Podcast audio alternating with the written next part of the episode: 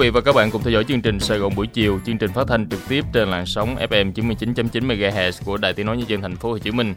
Chương trình Sài Gòn buổi chiều ngày Chủ nhật hôm nay, ngày 10 tháng 5 năm 2020 sẽ diễn ra với thời gian 15 phút. Do đó mời quý vị và các bạn sẽ cập nhật với chúng tôi một số thông tin trong nước cùng với một vài tin tức quốc tế và một số tin vắn thể thao ở phần sau của chương trình. Xin được mở đầu cho chương trình chiều ngày hôm nay với những thông tin trong nước. Thưa quý vị, sáng ngày hôm nay, chương trình Lắng nghe và trao đổi tháng 5 năm 2020 đã diễn ra với chủ đề Dịch vụ công trực tuyến thành phố Hồ Chí Minh, thực trạng và giải pháp. Tại đây, bà Võ Thị Trung Trinh, Phó Giám đốc Sở Thông tin Truyền thông Thành phố Hồ Chí Minh cho biết là thời gian qua, chính phủ và Ủy ban nhân dân Thành phố Hồ Chí Minh đã chỉ đạo toàn diện việc thúc đẩy dịch vụ công trực tuyến. Ở tại Thành phố Hồ Chí Minh, từ chỗ chỉ có hơn 4 470 thủ tục năm 2016 Đến cuối năm 2019 đã có hơn 1.100 thủ tục có thể thực hiện dịch vụ công trực tuyến. Từ chỗ chỉ 4% thì đến nay đã có hơn 56% thủ tục thực hiện theo hình thức trực tuyến. Nhiều quận quyện sở ngành đã làm tốt công tác này như là Sở dục Đào tạo, Sở Kế hoạch Đầu tư, Sở Y tế, Công an Thành phố Hồ Chí Minh, quận Bình Tân, quận Bình Thạnh, quận Nhất và huyện Hóc Môn. Đại diện Sở Xây dựng Thành phố Hồ Chí Minh cũng đã cho hay là hiện nay thủ tục cấp phép xây dựng cung cấp dịch vụ công trực tuyến mức độ 3 nghĩa là người dân vừa phải làm trực tuyến, vừa có một nửa phần việc là phải nộp trực tiếp. À, trong khi nhu cầu thực tế của các cá nhân, các tổ chức là muốn nâng lên mức độ 4, tức là đơn giản hóa thủ tục cấp phép. Sở Giao thông Vận tải Thành phố Hồ Chí Minh vừa mới thống nhất khôi phục lại hoạt động của 94 tuyến xe buýt có trợ giá trên địa bàn bắt đầu từ ngày mai, ngày 11 tháng 5, với tần suất hoạt động là 80% số chuyến kế hoạch bình thường. Đồng thời thì việc hoạt động này sẽ tiếp tục có những điều chỉnh tùy theo tình hình thực tế và nhu cầu của hành khách. Riêng với hai tuyến xe buýt số 13 từ bến xe buýt Sài Gòn đi bến xe buýt Củ Chi và số 94 từ bến xe buýt chợ lớn đi bến xe Củ Chi. Theo kế hoạch sẽ chuyển từ buýt có trợ giá sang loại hình không trợ giá từ ngày 15 tháng 5. Vì vậy mà hai tuyến này sẽ tạm ngưng cho đến thời điểm 15 tháng 5 mới đưa vào hoạt động. Theo Trung tâm Quản lý Giao thông Công cộng, thì các tuyến xe buýt khôi phục lại nhưng phải đảm bảo an toàn phòng chống dịch COVID-19 với nhiều điều kiện bắt buộc như là phải đeo khẩu trang, phương tiện phải khử khuẩn các bề mặt trên à, hành à, trên xe như là ghế hay là tay vịn và hành khách đi xe thì cũng được yêu cầu là hạn chế giao tiếp và ăn uống trên xe. Giáo sư Phan Thành Nam, 35 tuổi, quê Phú Yên, là một trong 10 nhà toán học nhận được giải thưởng IMS từ Hội toán học châu Âu năm 2020.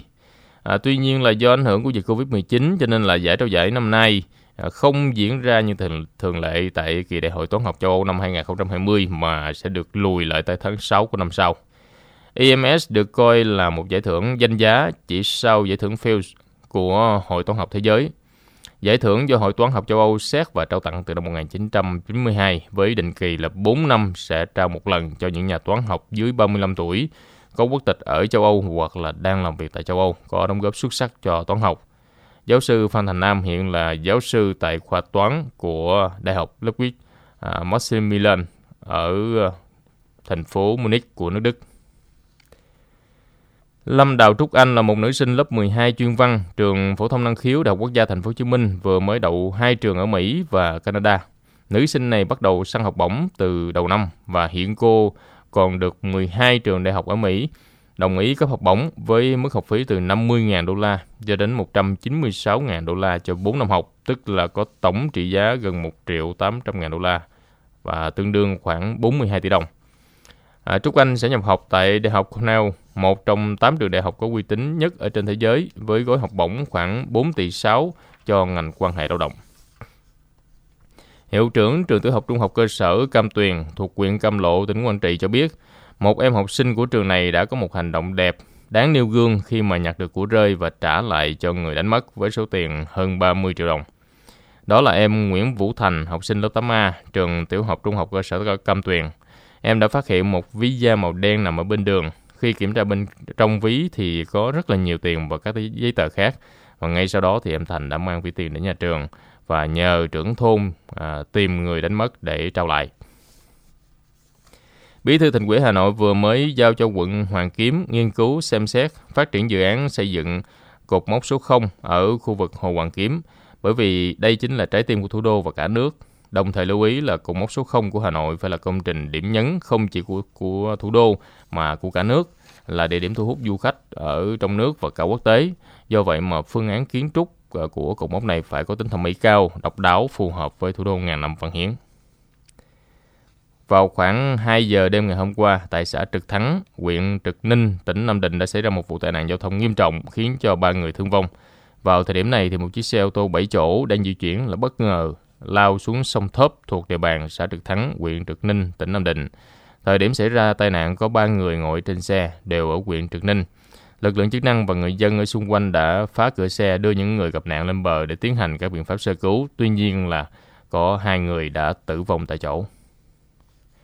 Đài khí tượng thủy văn khu vực Nam Bộ đánh giá cấp độ rủi ro thiên tai do nắng nóng tại thành phố Hồ Chí Minh đã cấp 1.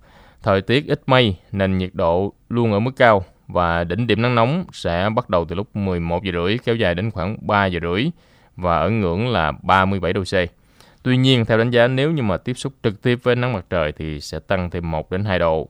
Và dự báo là tình trạng nắng nóng này à, thì Đài khí tượng thủy văn Nam Bộ cũng cho hay là có thể sẽ kéo dài từ 5 đến 6 ngày tới.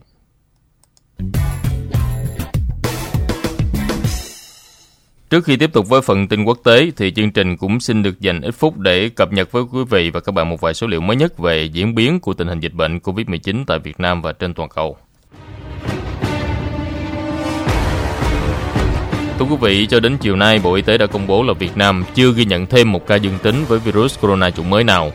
Tổng số ca bệnh vẫn là 288 người, và thống kê cho đến chiều ngày hôm nay đã có 241 người được điều trị khỏi bệnh, còn lại 47 người đang điều trị tại bệnh viện. Trong số này vẫn có ít nhất là khoảng 10 người cho kết quả xét nghiệm âm tính từ 1 đến 2 lần. Đa số sức khỏe các bệnh nhân hiện nay ổn định và Việt Nam vẫn chưa ghi nhận trường hợp nào tử vong do dịch bệnh này. Còn trên thế giới thì tính đến nay dịch Covid-19 vẫn chưa có dấu hiệu lắng xuống khi mà số ca nhiễm mới và số người chết mỗi ngày một tăng. Số liệu cập nhật cách đây ít phút cho thấy là tổng số người mắc bệnh viêm đường hô hấp cấp do chủng mới của virus corona gây ra ở trên toàn cầu là hơn 4 triệu 100 ngàn người mắc bệnh và gần 281 ngàn người chết vì virus corona chủng mới. Tuy nhiên, cả thế giới cũng đã ghi nhận hơn 1 triệu tư người khỏi bệnh. Châu Âu và Mỹ vẫn là nơi có số người nhiễm và số người chết vì dịch bệnh này nhiều nhất thế giới. Mỹ hiện nay có gần 1 triệu 350 ngàn người mắc bệnh, và hơn 80.000 người đã chết vì dịch Covid-19.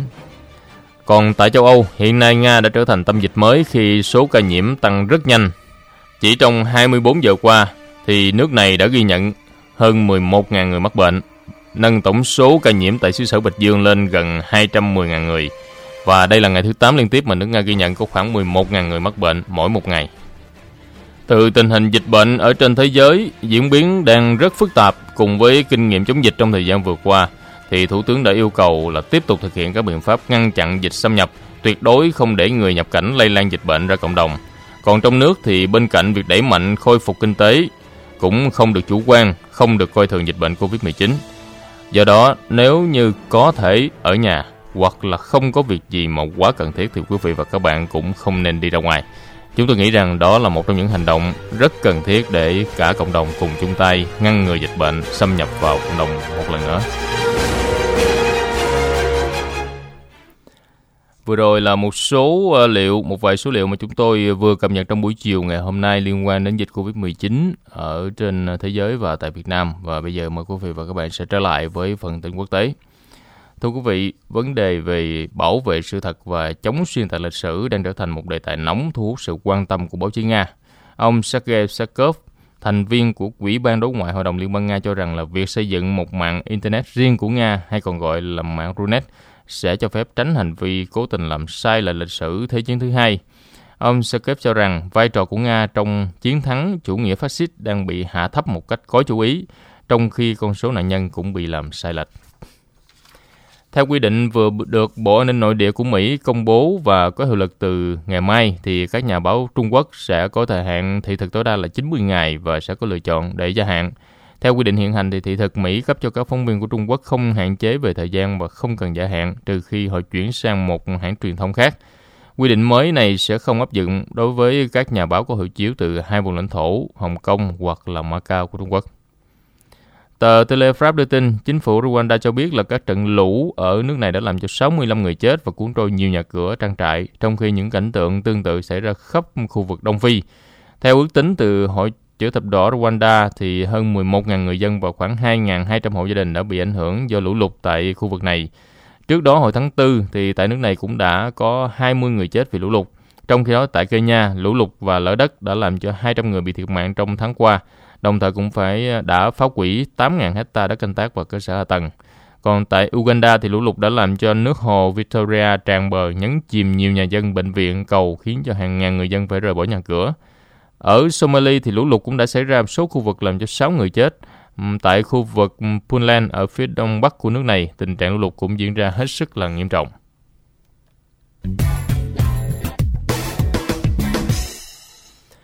Trước khi cập nhật với chúng tôi một vài tin bắn thể thao, mời quý vị và các bạn sẽ dành ít phút cho những thông điệp quảng cáo của chương trình.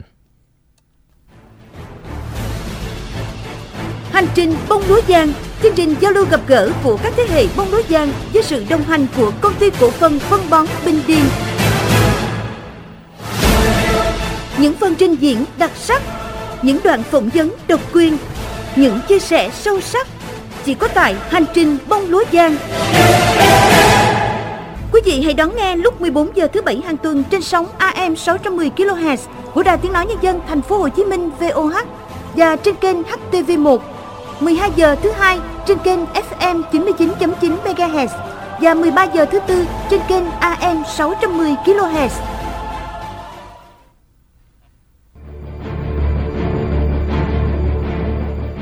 Quyền cơ bản của con người là được tiếp cận thực phẩm an toàn. Để bảo vệ sức khỏe người Việt Nam, người sản xuất kinh doanh cần tuân thủ quy định pháp luật về an toàn thực phẩm, tăng cường áp dụng thành quả cách mạng 4.0 trong sản xuất nông nghiệp. Sử dụng nguyên liệu, vật liệu có nguồn gốc, xuất xứ rõ ràng, đúng liều lượng, đúng đối tượng trong sản xuất thực phẩm.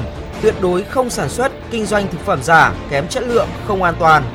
Các tổ chức dịch vụ quảng cáo chấp hành nghiêm quy định về quảng cáo thực phẩm. Các cơ quan chức năng chủ động kiểm tra, giám sát, xử lý nghiêm các trường hợp vi phạm trong sản xuất, kinh doanh, quảng cáo thực phẩm. Người tiêu dùng không sử dụng thực phẩm không rõ nguồn gốc xuất xứ, Cẩn trọng trước thông tin quảng cáo sai, thổi phồng, quảng cáo thực phẩm như thuốc chữa bệnh. Vì sức khỏe cộng đồng, phát triển kinh tế xã hội, hãy nghiêm chỉnh chấp hành chính sách pháp luật trong sản xuất, kinh doanh và quảng cáo thực phẩm. Cục An toàn thực phẩm Bộ Y tế. Cục An toàn thực phẩm Bộ Y tế Mình thường lo lâu nay không khí hay bị ô nhiễm Bị ô nhiễm. Trời ẩm ướt quần áo ấm mốc con mình hay ốm Con hay ốm Đừng phiền lo sức khỏe cả nhà Hãy sắm ngay các đồ gia dụng Của Panasonic. Chuẩn nhật vô cùng uy tín. Điều hòa Panasonic con anui làm sạch không khí. Làm sạch không khí. Muốn thực phẩm tươi ngon mua tủ lạnh Panasonic. Tủ lạnh đông mềm diệt khuẩn Panasonic. nó nếu muốn sạch khuẩn Thì hãy mua ngay chiếc máy giặt Panasonic để sức khỏe cả nhà an toàn với nước siêu mạnh đây đẹp Và một năm vui tươi bắt đầu. Hãy mua sản phẩm gia dụng. Panasonic cho gia đình đông đầy yêu thương.